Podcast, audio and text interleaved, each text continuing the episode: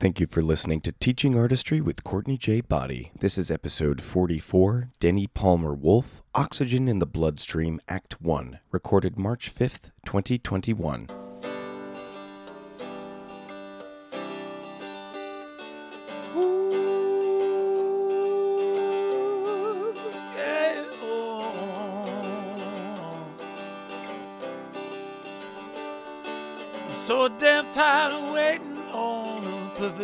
Plus B. The one size fits all prudent kids all screaming about irrevocability. Let's burn some bridges, earn some stitches, and fight our own way free. Cause the rules don't lie, but they don't apply to people like you and me. Let's start it up now. Let's start it up now. Let's start it up now. Let's start it up now. Now they say it's all decided, all divided, all laid out. And the pushcart man with a three-part plan can't understand what you're shouting about. But when the paths they plow, the lives allowed are the only roads you can see. Just remember walls were built to fall for people like you and me. Let's start it up now. Let's start it up now. Let's start it up now. Let's start it up now. Hey, hey, TA Podians. Welcome to Teaching Artistry Podcast. This podcast is researched, recorded, and produced on the unceded lands, water, and air stewarded by the Canarsie and Munsee Lenape peoples in what is currently called Brooklyn, New York. Thanks for listening, and thanks for being a part of our global community. Invite your peeps, colleagues, and friends to join our community and subscribe on SoundCloud, Apple Podcasts, or any podcast player, including uh, Spotify. Also, follow us on Facebook, Twitter, and Instagram.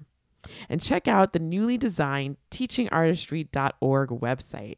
It's got a new look, it's even more user friendly, and it's your one stop shop for episodes, guest bios, our video series, and the newly designed e-zines for a deeper dive into episodes.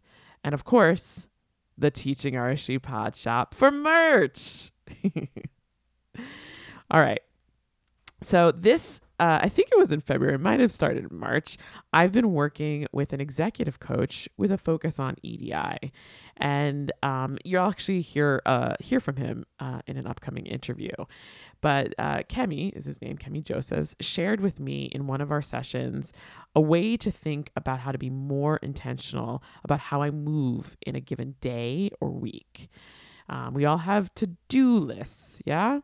And um, he asked me at some point this spring, what is your to be list? Um, and for me, my to be list has definitely evolved. I think it took a little while for me to really understand what this this question uh, was asking for, but I'm in this place where my to be list is to be in a more promising frame of mind to caretake for others and very importantly for myself to be open and ready to lean into doing things um, that fill my own well so that I can support my colleagues, my friends, my family. Um, being kind to myself and doing my best to listen to what I need in order to feel connected and be centered. Um, so, all that to say that from a physical pr- perspective, a mental perspective, um, it's really it's really a great question. So I'm, um, for example, how am I accomplishing that? So that's my sort of that's my goal, and then you can if you're into like organizational planning you could think about what are the strategies to reach that goal slash how are the tac what are the tactics so my strategy is to listen to what my body needs and to make time for myself. My tactics are especially in the summer, are to soak up as much of the sun as I possibly can. Um, I am swimming in the uh, New York City outdoor pools, doing my laps. Um, I'm also lounging, sl- like literally falling asleep in the sun, which is for me the most fun and funny thing. I don't know why, but I think it's really funny. Um, reading and just uh, like allowing myself to like truly let the shoulders down from away from the ears. Um, so I offer that to you by way of, you know, from me, from Kemi to you, to, you know, sorry, I say the chain from Kemi to me to now to you. What is your to be list? Okay, so this is a very special episode. One that for me has been years in the making. Many of them are, but I'm really excited about our guest, Dennie Palmer Wolf. This is the third and final interview in the, our three part series featuring award recipients of our partner, Association of Teaching Artists, which is now Teaching Artists Guild. Dennie received the 2020 Teaching Artist Ally Award for her deep support of and advocacy for teaching artists over the years. Dennie is a principal at Wolf Brown, an arts and culture consulting firm working nationally and internationally to promote quality, diversity, and innovation in the creative sector. Um, so Dennie and I have a, a, a very good professional working relationship, and I find her to be such an interesting human being, constantly curious about how her mind works and how she sees things in ways that I just like I don't I don't understand I, I haven't seen it in that way. So being around her is really really helpful for me to see different perspectives on the work that we the kind of work that we do. So, um, mostly up until now, our our interactions are of a professional nature, but this particular time, it was a Friday night, and we were able to, um, you know, let the hair let the hair down, as it were, and get into, um, you know, we were able to get uh, let our hair down and just relax a little bit and get underneath a lot of the things to reveal some really exciting aspects of her life and things that I didn't know. So, in this episode, we discuss a, a very wide range of topics learning about her schooling, her artistry, how she entered into the field of research, um, as well as her focus on making more equitable change within the arts and culture sector and turning that critical eye on research and standards that are often defined by white presenting people. Here is episode 44, Act 1 Dennie Palmer Wolf Oxygen in the Bloodstream. Hi, Dennie. Hey. hey. How's it going? It's good. I get to talk to you. I'm um first of all, I'm loving your your look right now. Um as I say, I got all dressed up for my date with Courtney. Yeah, it's a hot, hot Friday night date. Um, welcome to Teaching Artistry podcast. Thank you for having me. Oh, I, thank you for accepting my invitation. Um, no, seriously, you have been on my um my guest list, my my want guest list for a very very long time. And so it, i think timing is is like kind of everything. Um anyway so this podcast uh, celebrates artists. I know you do that. Um it celebrates culture and it is examining and celebrating equity. Um and so uh, yeah i'm excited to learn about your journey. Um i want to talk a lot about your work in the field of arts and arts education. I want to you're a researcher and I don't I am I'm not a researcher. so I really want to learn more about your your work and your process. And then um yeah, I'm setting us up. I'm setting us up. um, I want to talk about yeah, equity, anti-racism, liberatory practices with you from your perspective, and how we can t- continue to grow um, and get better in this field. Cool. Great. Great. Um, so let's start with you. Uh, yes, you are having a hot, hot Friday night date. But how are you? How have you been? How are you doing? How are your loved ones in this time? We are we are approaching a year. A year. That is right. Um, I'm lucky. Uh, we're well. I'm between my two vaccine shots um, the people near and dear to me are well. Um, so, you know, we are we are blessed in that way, in a way that you know not everybody has been or is. Um, I, you know, I have grandkids and kids and stuff. So watching them in this time, you really, um, you know, there's the dark part of it. Um, but you know, they're funny, light parts. I mean, so with my boys, we read every night over Zoom. Uh, read aloud, you know, gather around the Zoom screen. Uh, but that's been great because I see them almost every day. Um, and, you know, we read together. Uh, and they choose the books. Um,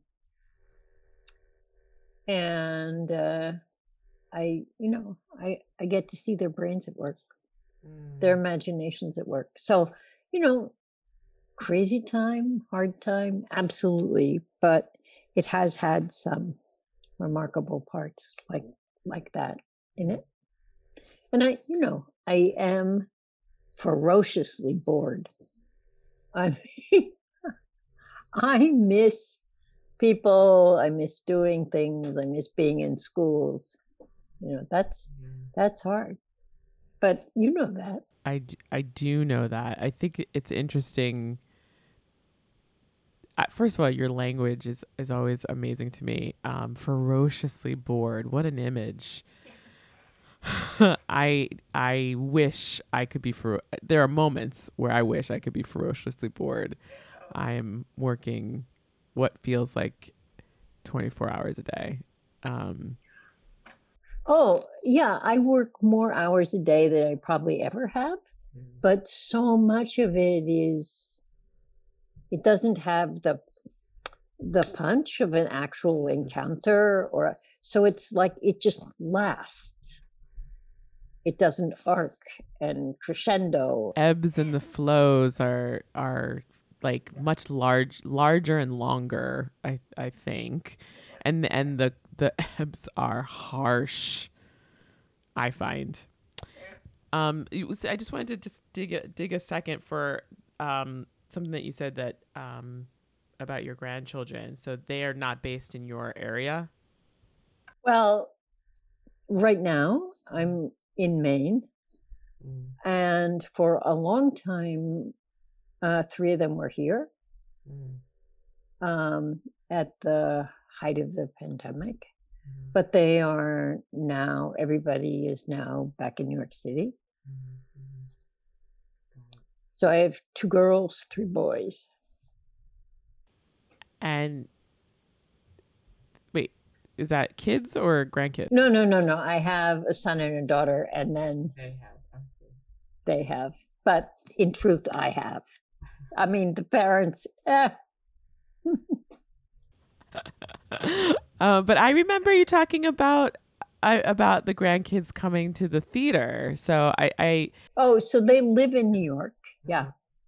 But at the height of the pandemic, they were living here. I guess what I'm trying to do is get a picture of of what life was like pre-pandemic because what you just described was so touching and lovely. And I I very again not knowing a lot about your life I always felt like when I'm hearing about the grandkids having seen something at the New Victory like that was always so exciting and delightful to hear from you. Does that make sense? So I'm just curious about the So pre pandemic, um, one of the families lives in Brooklyn, and the three boys who are the ones who live in Brooklyn. Um, and I would f- frequently come to the New Vic. It gave me, it, you know, particularly as they got sort of into elementary school, you know, you have to search for street cred, right? word Huh? Yeah definitely the fact that I could produce an outing to the new Vic was so super duper around the street cred issue that, you know, you you guys will will forever go down in my grateful book. Yes. That's awesome. That's really awesome. I wish I had a new victory when I was a kid. I would have wanted to ask to go there all day, every day. I think. I think I would have, yeah. I remember just as a side note, like my my parents used to take us to see shows, uh, broad off Broadway, Broadway shows. None of it was made for us. I didn't understand anything ever, but I loved it. You know, um, and uh, when I started working at the New Victory, my dad was retired, but he would come in t- and he had a house in Pennsylvania. And he would come into Port Authority on his way to Long Island, and he would stop by, and especially like he came to see. I remember him. He came to see a couple different shows, and he was just Im- so impressed by everything and so awed by everything. And, you know, at the time I was sort of like, oh, dad, come on. but at the same time, I was like, I feel the same. Like, I walked in, anytime I walk into that theater, I'm often like, oh my God, this place is awesome. um, and so I can I understand the street street cred because I definitely got street cred working at the New Vic from somebody who's like a lifelong educator and love lover of theater. Um, so it goes both ways, is what I'm saying, basically. Yeah. um, do you do you would you consider yourself an artist? Well, there was a time uh, when I was a painter. Yeah. So high school going into college, I imagined that I would be, you know, what the great American female figurative painter Yes. um, but you know what? I started on that, and my life drawing classes and things were mostly with boys, I mean, young men, mm-hmm. and mostly with male professors. Mm-hmm. And they were wicked. Oh, I'm sure. Where where did you go to school? Well, I was at the Art Institute in San Francisco then. Um, and I lost courage. It was a, I got beaten down. Um, and I think about it now and I think, you know, I wish there had been somebody who said, you cannot back down. You just can't back down. They're, you know, they're jerks. So just go on and paint. Um, but I lost courage. Bad idea.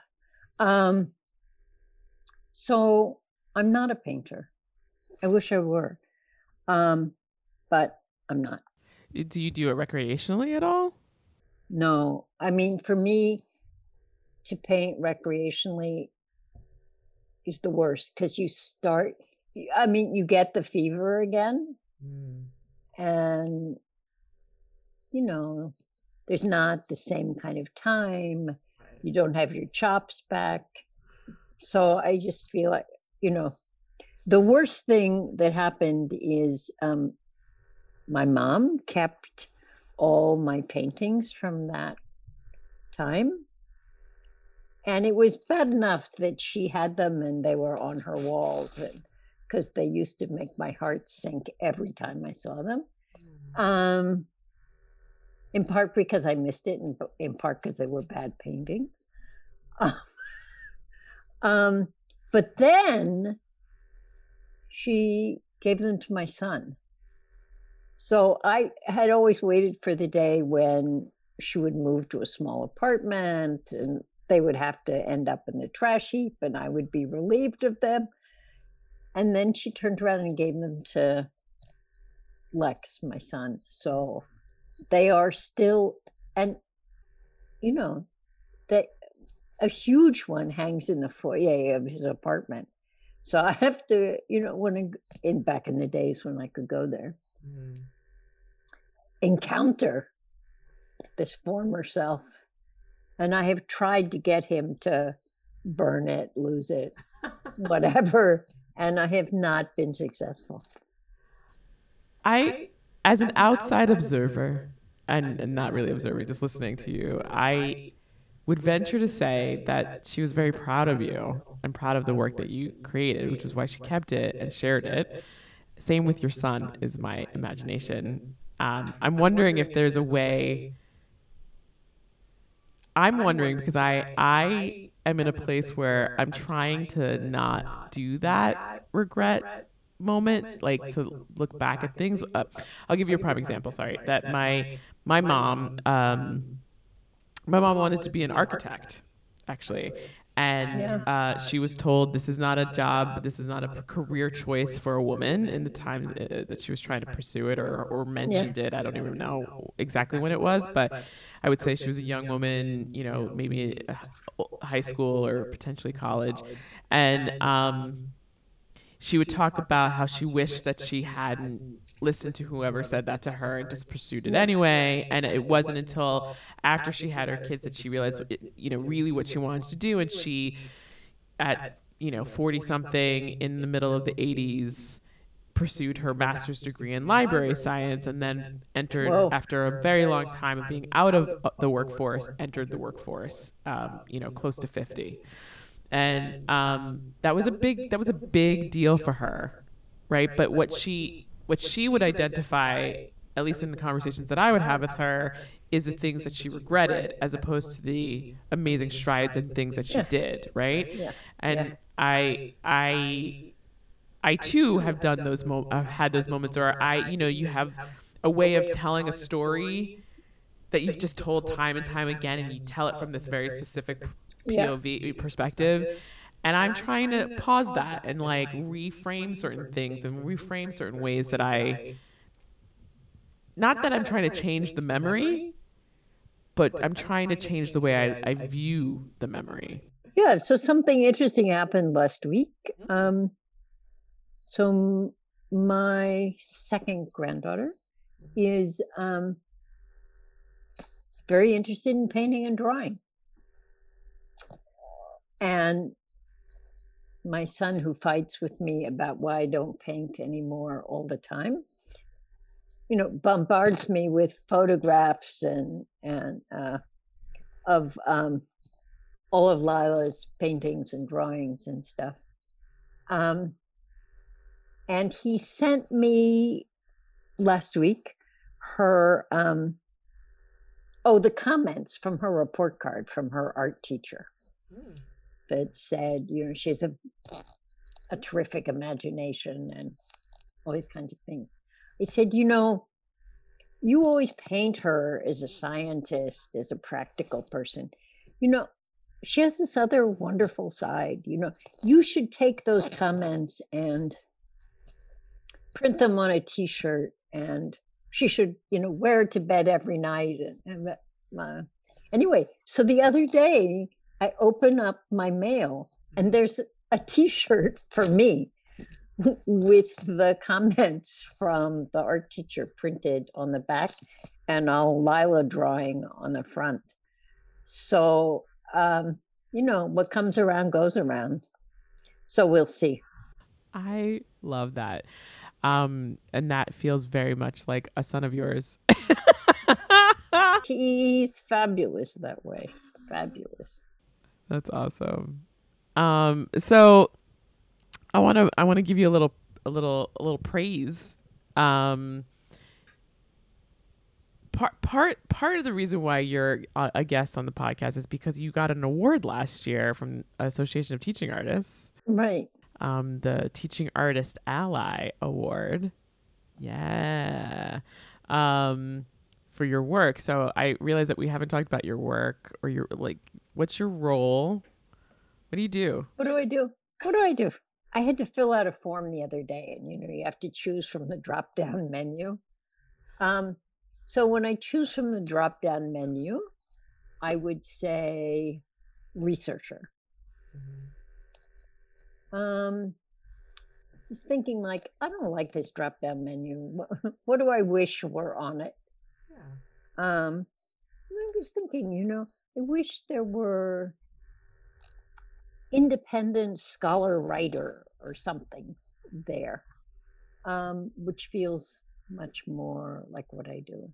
Mm-hmm. Um, so, you know, technically, yes, I do research.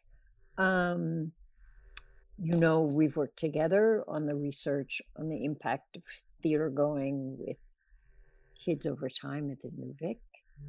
Mm-hmm. Um, so yeah, it's I would say research. Um, my particular brand of it is um, what people call qualitative research. So interviews, observations, samples of student work, trying to get at the meaning of experiences for people and the way in which those experiences change or don't change their their lives. So, as you know, um, I worked very closely with a colleague, Steven Holochwost, who is a quantitative researcher of the first water. So, a real research design maven and measurement maven. And so, together, we have a conversation um, with Steven holding up the sort of architecture measurement end and my holding up the yes, but what does it mean? Or yes, but why does it matter? Or those those kinds of things. So I guess the other thing to say is I'm, you know, in that sense, I'm half a researcher. Because together, Steven and I have a research conversation. Um, and you know it wouldn't be anywhere near as deep or as thoughtful if i if i didn't have that partnership I was thinking that it's like um, co-investigators with different lenses that make a whole. yeah exactly exactly it's a very nice way of putting it yeah I mean we're we're so yeah. We, let's take that step back. That um, we've known each other since two, 2012. 2012. I know. Um, I think I knew of you prior to that, but I didn't get to meet you until 2012, 2012. Um, and that was when uh, the new victory was on a on a quest, I would say, to um, find a research partner uh, to help us do some real digging into the work that we do. Um, uh, New Victory has quite a, a, a lovely reputation for its work, and I'm very proud to be a part of it. But I think we were at a place where, um, well, one, myself and my colleague Lindsay, who you work most closely with uh, at the New Vic, um, uh, just became directors, and it was the first time there were two directors. It was the first time that um, th- there were these two sort of segments of a whole. Same thing, you know, co-investigators, co-conspirators, right? Um, and we were both interested in in similar conversations, but I being much more of a programmer and designing programs that you know you uh, that a researcher might you know do some sort of research inside of i wasn't building a program to be researched and uh, that wasn't the goal initially but then it was like oh based off of the the line of inquiry that we are in we really want to do something that has a deeper impact than we currently are are doing um, uh, on a large scale. And that that could provide some re- some real uh, ground and space for deeper dive and research specifically. So we can talk about that a little bit more, but I, I just think that one of the things that I remember one of our very first meetings is as sort of you coming in with this, you know, amazing flowy something or other. and these amazing glasses and just looking so stylish and I was like, "Who is this woman?" And then you would like say a something. I can't remember anything that you said ever, but like you just said something and I just thought, "Wow, this woman is so smart." And so knowledgeable and so connected and like con- when when I say connected, I mean like connected into what this youth development you know world is all about and, and thinking about young people and their their growth. And that was very exciting and frankly daunting. Um and then and and we were also excited about the Counting New Beans uh, book that had come out about the impact research uh, that your your other research partner, um, Alan Brown, yeah, had done. And so there was just this very exciting new uh, horizon that we never expected to be at. And we certainly could not have known how long and how deep this relationship would go at the time. But boy, are we so much better for it. So much better for it. Yeah. And I, you know, uh, the the sort of internal saying is there you know there are no good researchers there are only good research projects. And that means also in part the you know the people you partner with um you know so that was really a project about what did the what are the long-term impacts on young people of really being asked to become theater goers. Mm-hmm. Um, what does it mean in a young person's life to come downtown to the New Vic, to be in conversations with performers, and also to have, uh, you know, remarkably trained teaching artists in their classrooms. Mm-hmm. Um, and, you know, it, a very special project, I think, for both Steven and me, because it exactly as you say, went on for a number of years. So we had those kids for three years. I mean, I can go in there in the database and see, you know, kid 404 as a third grader, a fourth grader, a fifth grader. Mm-hmm. Um, so, in all of those ways, it was and it you know, it remains a very special um, research project. And also because the New Vic was willing to invest in a team of teaching artists to be co researchers. Mm-hmm. And um, what that meant is that, you know, we could go in and observe classes and interview kids and ask them to do an annual survey.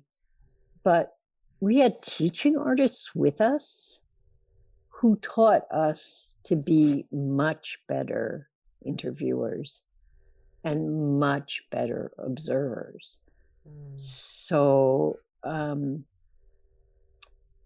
you know, one of the tasks we were using to try and get at what kids were learning about other people mm-hmm. through theater was to ask them to watch this crazy little black and white film and to be the narrator for it, which meant, you know, inferring a lot about what was happening to the character.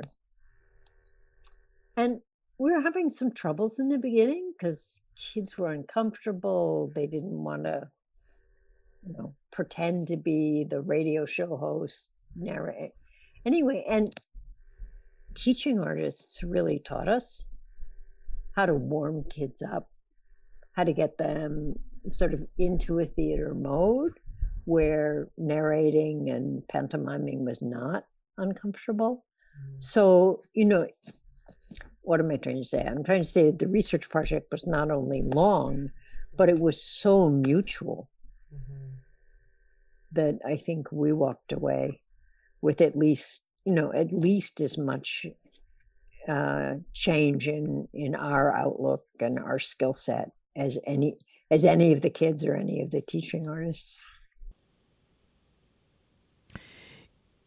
Yeah, I mean, just to go back to that award, thinking about the fact that Association of Teaching Artists, which I, have been the president of, I'm I'm very you know engaged with that group or have been, and um, for them to to call you a, a, teaching artist ally, somebody who's not an actually a teaching artist but has done a tremendous amount of work with uh, teaching artists, researching their work, and then more specifically in, in projects like this, where teaching artists themselves are trained as researchers, that mutual um, learning uh, partnership um, and and all for in the service of learning how we can do our work better.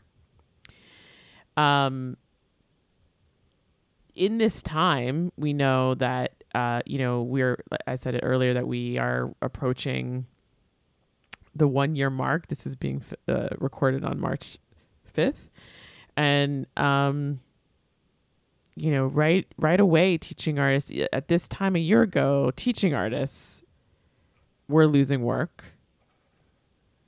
And then artists and then you know it sort of spiraled out from there and and this point in time a year later many teaching artists i don't know this the exact statistic. I know there is one maybe 86% i think have lost a significant amount of their income sources.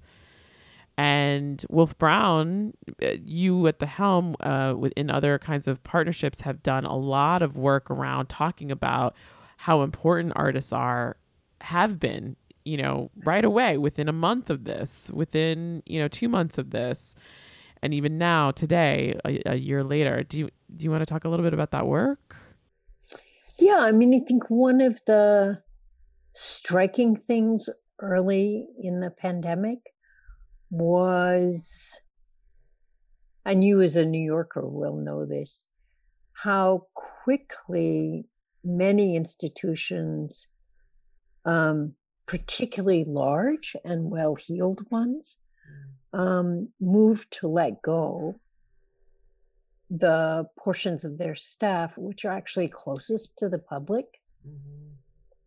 The sort of public facing staff members, whether they're, you know, docents in museums or teaching artists.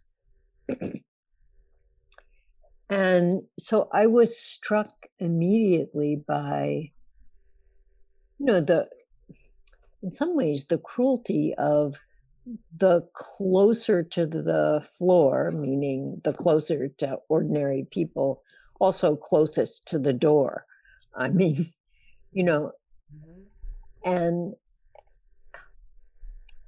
the fact that institutions that have endowments that have ways of persisting in hard times should move so immediately to let go of people who you know may have worked there six months but may have worked there six years or 16 years who know the institution who are the public voice of the institution who carry the institution you know into staten island into queens and and then um and so it seemed really important to speak out um, about that and to call, in a way, to call institutions to account mm-hmm. for making those choices. Why do you keep executive level salaries that they are and, you know, furlough or cut off teaching artists? Um, and to really raise the question wait, wait, wait, wait. Aren't there ways that you could do this differently. Mm-hmm. Um, aren't aren't there ways in which teaching artists could take on other jobs or could do additional work or you could actually be paying them to make the to learn to make the digital content that will keep uh, residencies going in schools why aren't you making that investment which is actually an investment in a long term future mm. rather than the almost instant investment to furlough or to let go entirely. Um, so that's where the, origi- uh, the original round of writing came from. Mm-hmm. The second round of writing came from, you know, okay, if if teaching artists are currently um, that vulnerable, mm-hmm. what has to happen in the field that would make them less vulnerable? So, really trying to raise the questions about what should hiring practices look like at institutions? I mean, you know, the New Vic I have always admired because you really build a core of teaching artists and seek to give them enough hours that they can make uh, they have time for their art and have the possibility of a of a living wage or as opposed to what happens for many many teaching artists which you know they end up working for you know five institutions in order to and spending most of their life on the seven train um,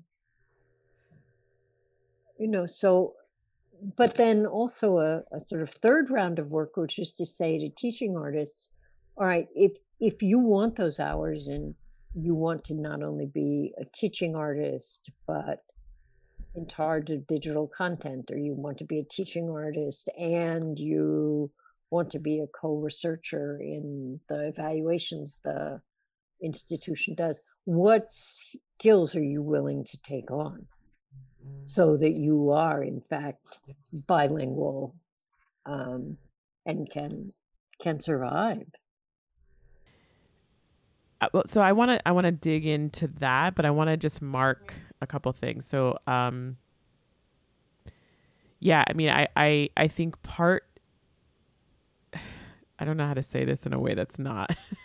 so I'm just gonna say it. Like the those larger institutions that you're talking about that you know just made swift cuts and weren't uh, intentional or thoughtful or thinking about the long term um, they they were trying to save their own asses, and instead they showed their asses. You know what I'm saying? Like, it, they show, they showed themselves out to say like this doesn't mean this doesn't mean anything. It is not important to give it the time to try and figure out how we can make those kinds of beautiful choices that you're talking about or or decisions around how do we think about this in cycles potentially like if there needs to be furloughs what does what can that look like that is about being as as humane as possible to our workforce but and thinking about our business practices and what is going to be needed and useful across uh, you know a longer period of time because we don't know what's going on. And i pre- what i appreciated frankly is that having my my co-pilot we talked a lot. We were we were given you know sort of well we need you to cut back our your budgets by x amount. And it was like okay well what can we what can we cut that's not about payroll what you know what don't we need? We don't need catering. We don't need these other things that are direct expenses in our budgets anymore. Okay that's fine but we need to keep this. And we were asked questions. I mean and they were they were legitimate questions.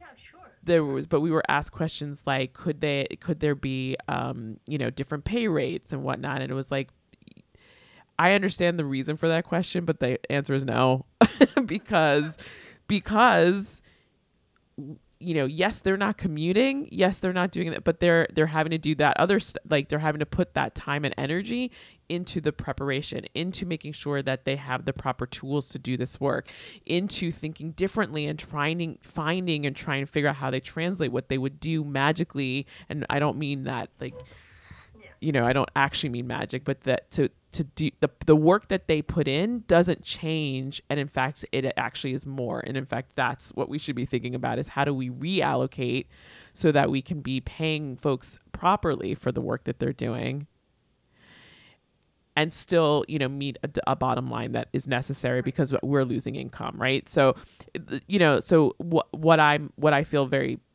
blessed around is that um you know, I don't, I don't, I don't think I'm saying anything out of turn really, but like between me and Lindsay, the bulk of the teaching artist payroll is under my portfolio. And what she did very, very quickly and and somewhat altruistically, I would say, is that when we were looking at our budgets, trying to do our best to protect that fu- that those funds, and and frankly repurpose those funds. So instead of doing workshops in a, in a classroom they were making videos and we were doing what we could to support them to do that. She was then looking at other areas as as was I but um to see what we could cut to to reach that bottom line that um would not be about payroll. And that was across all of our, our all of our jobs. But but that doesn't mean that there weren't sacrifices and there weren't something like a furlough that did ha- it definitely happened and the PPP loan helped and we did and we were able to bring folks back in and they were able to help us in that time frame um one like accomplish a whole bunch of things within the same fiscal year but also help us think differently about the next one and where we ended up going and how we ended up where we are now right? So we so the idea of the ROI was not even a you know and we made pitches we made many pitches and then we got more than we we were anticipating which was amazing but it was also really hard like in terms of the back end but what was great was that we were able to um, in that sort of interim period, we were able to be engaging with those who were making these videos and, and having those supports in there. We were still having enough funds to be able to have some meetings.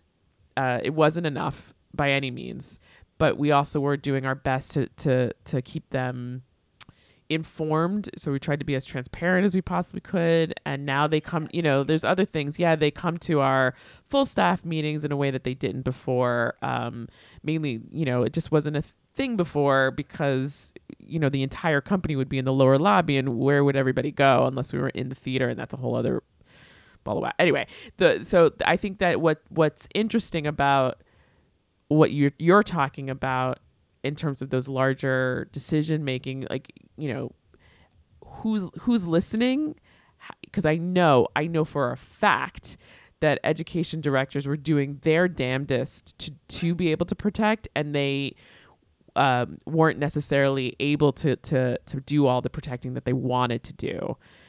We were we were I think you know we were in a position that they were listening to us and instead of saying you have to do this it was more about like how can you make this work That's right. and they trusted us to figure that out yeah So, what's the institutional culture yes yes that says we need to have a discussion about this? And, you know, we need to learn from or have representatives from the you know, the people who are most directly involved and affected. No, I mean, I just think institutions were very different about how, in that moment, late March, early April, how differently they behaved. Um, and nobody was without, as you point out, I mean, everybody had to make cuts, everybody had to make sacrifices. But the difference between sort of a kitchen table discussion about how do we make ends meet and a decision which is 30% of you go. Mm. Is those are two very different kinds of decisions mm. um, I, I think I want to go back to the point that you made initially about those who are closest to the to the participants of your programming and how those are the first to to go. I mean, in a in a if you zoom out for a second, those are your essential workers, mm-hmm. right? And how poorly as a country we treat essential workers who you know if I if I put that spotlight on it for a second that in some places essential workers like not not the medical field necessarily but um, people who are delivery folks or people who are working in grocery stores which were uh, deemed essential unless they have some other other filter they are still not part of the vaccination process or the, the initial rollout at least and um what's up with that right? And so it's the same it's the same concept at least. I, I, I don't know if i would equate it exactly but the concept i think is the same. And then and then yeah we're we're also um, very acutely in a in a moment of reckoning around racial justice and cultural equity and rooting uh, rooting into understanding and and truly acknowledging and no longer being able to like sort of skirt around the fact that these these institutions and more in this field and and, and large are rooted in white supremacy. And so we're going there faster than i thought we were but we're here so let's go with it. Um because and I, I think it- you know like i wa- there's so many there's it's so interconnected in so many ways right like I had this moment. Okay, this is this is a little much, and I don't know if we need to go down this line of thinking. But I'm in the middle of creating content for Juneteenth, so this my brain is is in the midst of like the idea of those who who enslaved folks, um, and thinking of the fiefdoms of a plantation, and how arts institutions are are structured very similarly. That the you know the the person who owned such a plantation weren't not necessarily the ones in the field, right? And they certainly were not, you know, uh, like the foremans or the uh, those who were like perpetrating a lot of the um, the vi- a lot of the violence. Though it was all a, a violent um, scenario and an experience.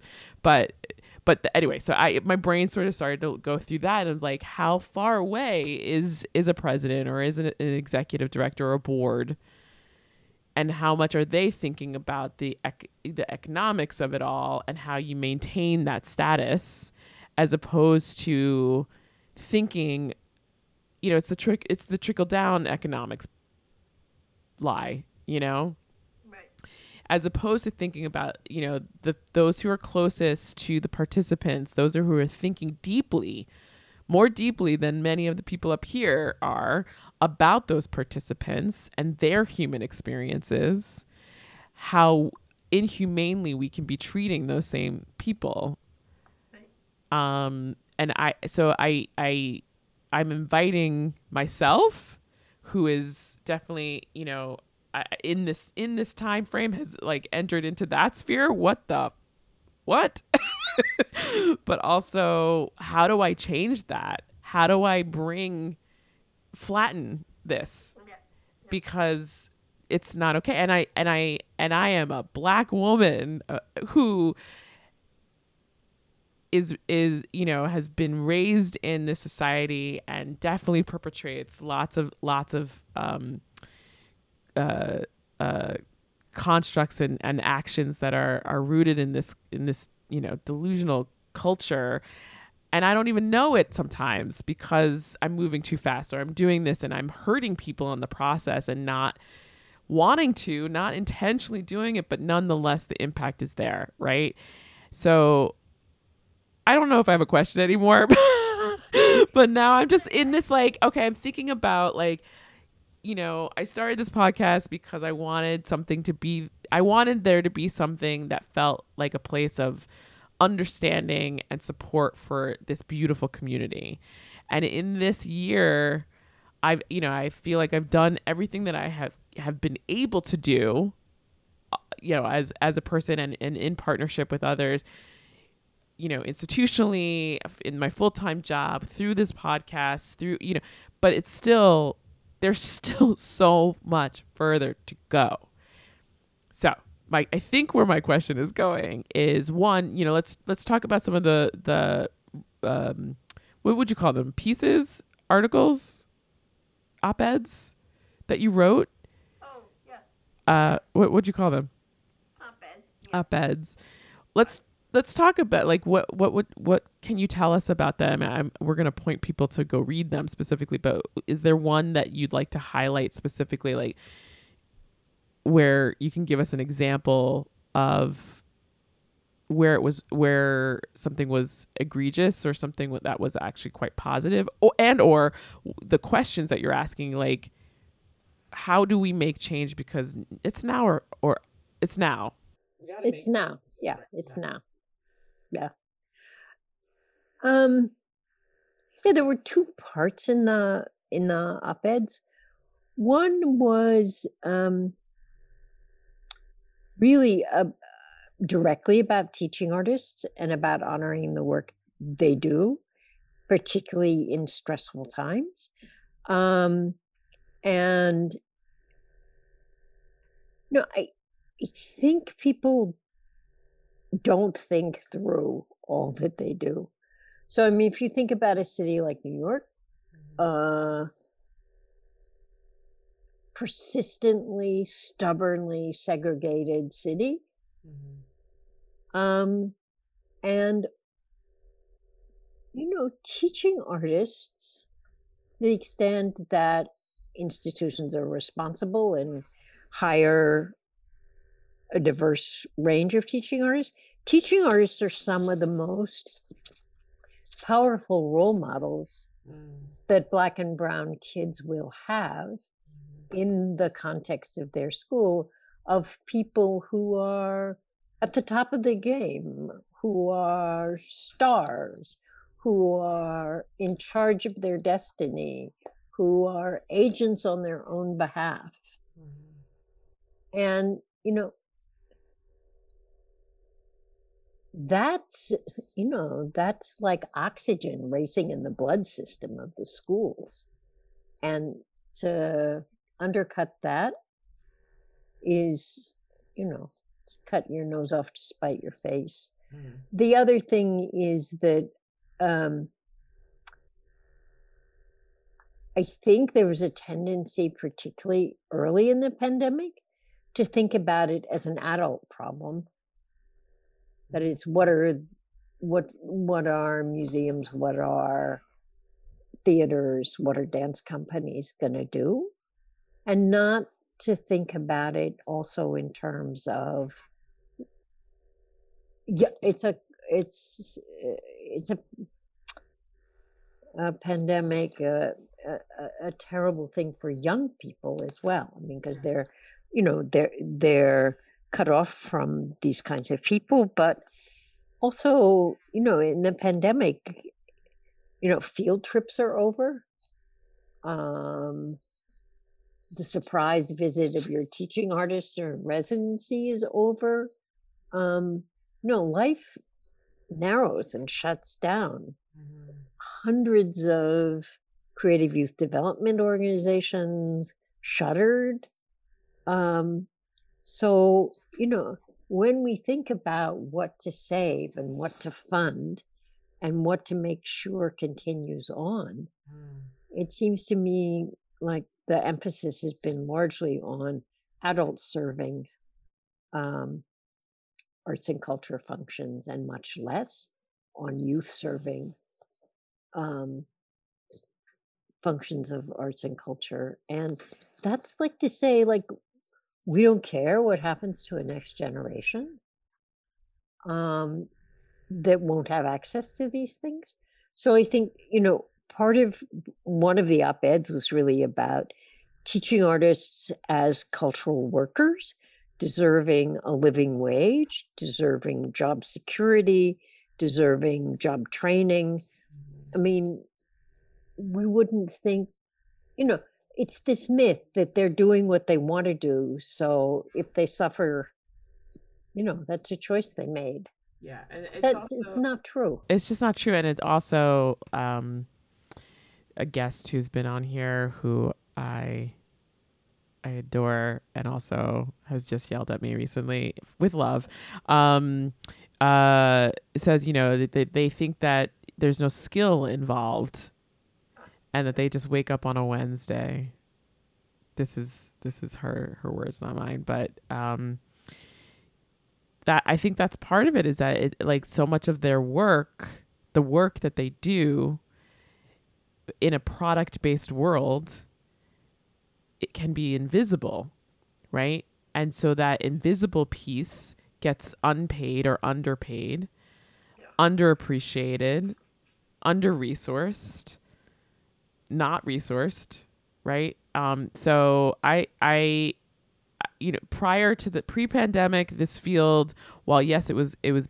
growing in its professionalism it, it really had uh, um, that same thing that you're talking about the agency i like to call them imagineers but like the agency that artists have in their own destiny it was still dependent on something that was out of their hands sometimes often. Yeah often. And and even with the new victory yes we we wanted to create space for those who who um uh, we we we hire artists who are doing work and would go on tour or you know would be working or going to grad school and then coming.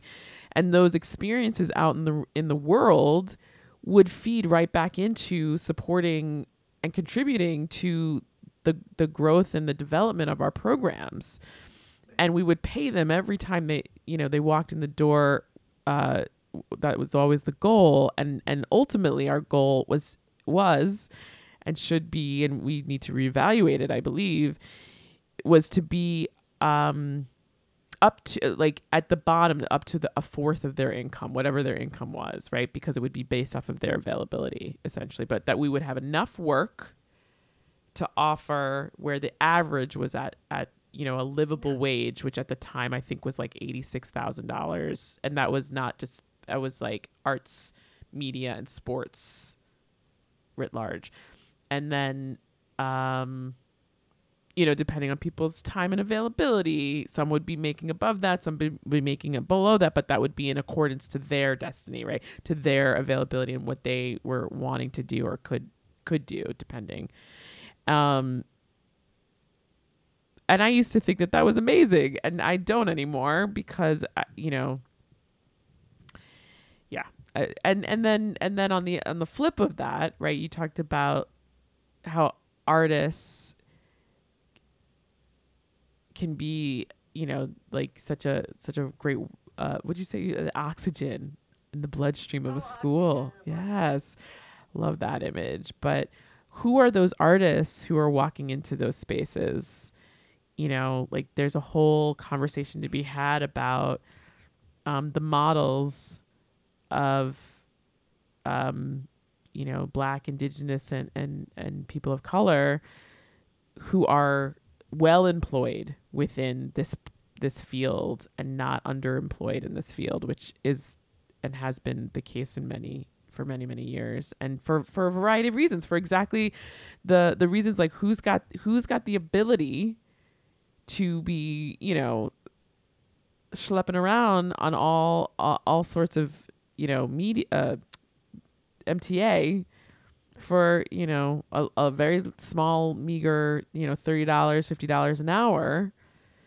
It's usually going to be somebody who might be married to somebody who's making more money in a different industry or it's somebody who's going to, you know, try and find a full-time job you know what I'm saying? Like it, it's not going to be somebody who's who's necessarily writ large. I'm really saying this writ large of color.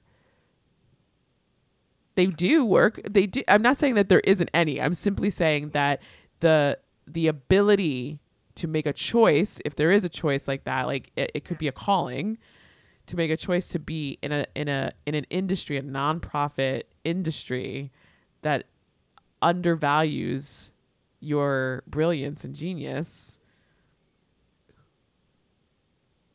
You know what i'm saying? Like why would why would i go there when i don't i'm not appreciated there and you're underpaying me and you you know there's an intellectual property issue. There's all sorts of things that are of concern and and definitely need to be addressed I yeah i have great hopes for the movement which I think of as the movement for for teaching artists to really identify as cultural workers. Cultural workers. Um, as in in the sense of you know wages, benefits, um, those kinds of things. And I think you know I think the effort on the part of people to unionize in museums and, and those kinds of things is is important and holds holds promise. Mm-hmm. Um, but I also think you know we have to redefine a teaching artist's role so that it has many skills that come under it so that you know so that institutions can and will pay a living wage for teaching artists. You know, you could whether it's doing the digital content, whether it's doing the research, whether it's working in development and marketing. Mm-hmm. But so you, you know, you do have have have those kind of skills. But I, you know, I I think yeah, I think there are there are just they're very very important and, and large questions about the all, all over the field about about um, equity and i you know it's not it's not just teaching artists i mean Mm. in you know in my own field as a researcher Mhm. it's rotten um we there are not at present the numbers of bipoc researchers that there should be in this field. Um it's mostly dominated by people who look like me who are trained in a certain way. Um and you know unless and until that changes we have a real problem Mhm. um you know i mean so for instance the field has been as i say long dominated by people who look like me and people who felt comfortable that the stock we would take or the research that we would do was about whether um, arts participation made raised test scores or made changed kids cognitive abilities. Um, when and and questions about representation or identity or a sense of belonging for which you need the insight the sensitivity of people who have been marginalized to be there as as researchers never got never really got asked in the same sort of mainline way or what I see going on now, which is in some ways great. That is this notion that the arts could help us to build the social and emotional skills mm-hmm. that every human being needs in school, out of school, in relationships, out of relationships. Mm. But those social emotional skills are in danger of getting def- defined again by people who look like me. Mm. Mm. Mhm. So they are, they could come out. I think the the race is still open, but if you look at a lot of the scales, including some of the ones we used in the Spark research, Mhm.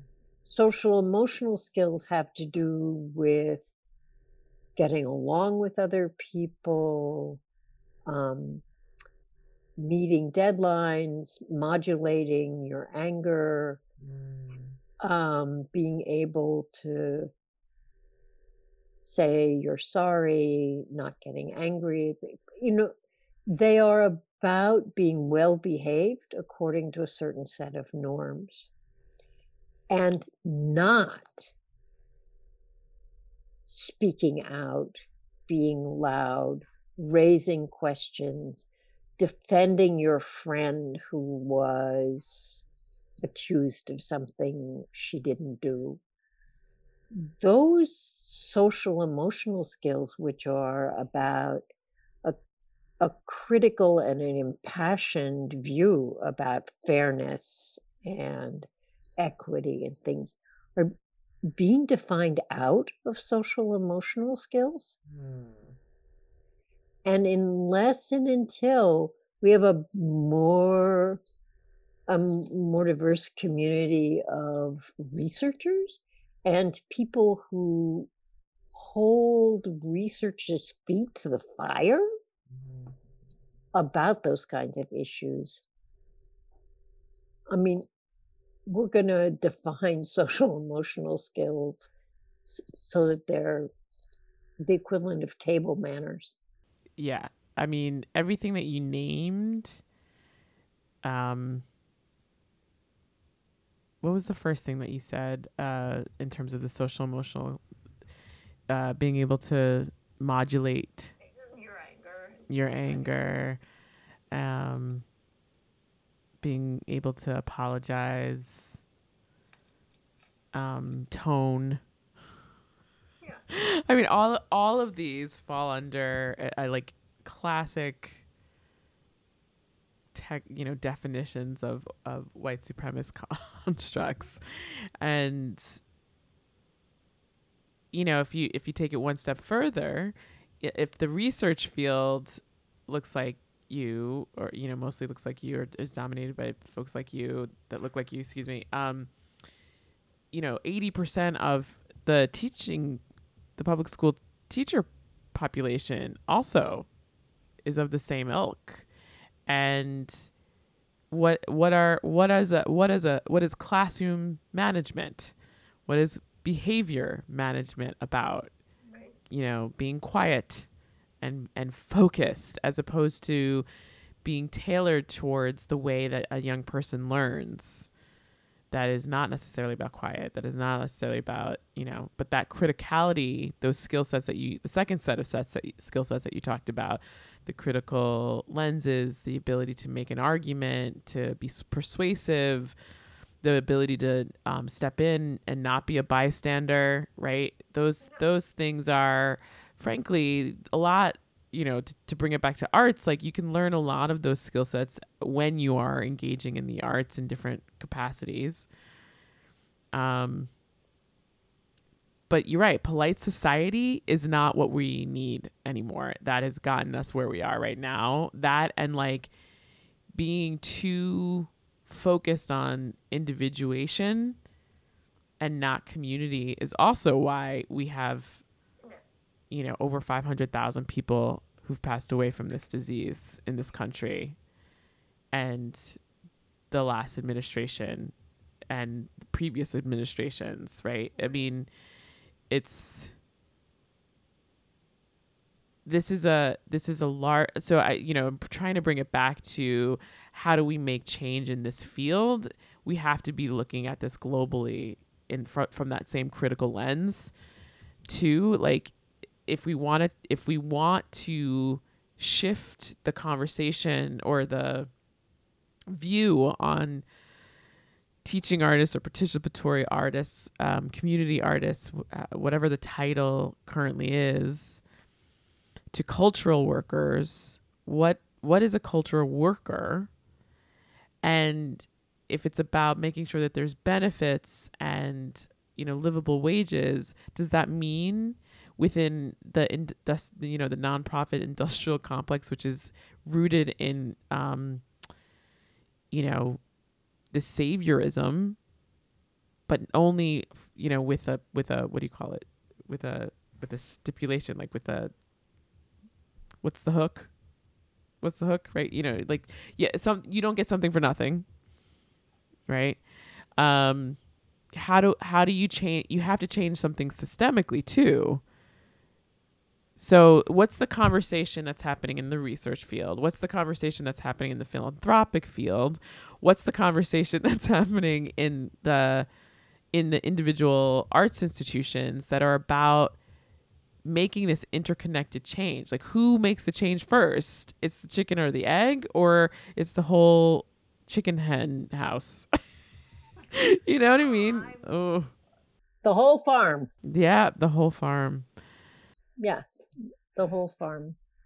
But so let's do like can we can we like yeah, let's do some imagining. What what what where where should like where where's cultural workers. What is that? Let's define that, please.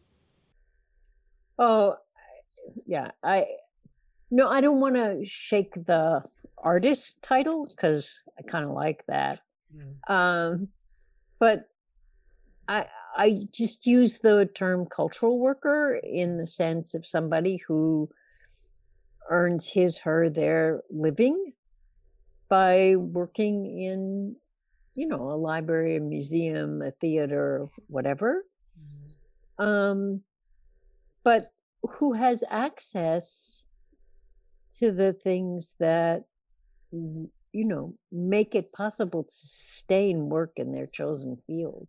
Mm-hmm. So, wages, professional development, sick leave, you know, the, those kinds of things.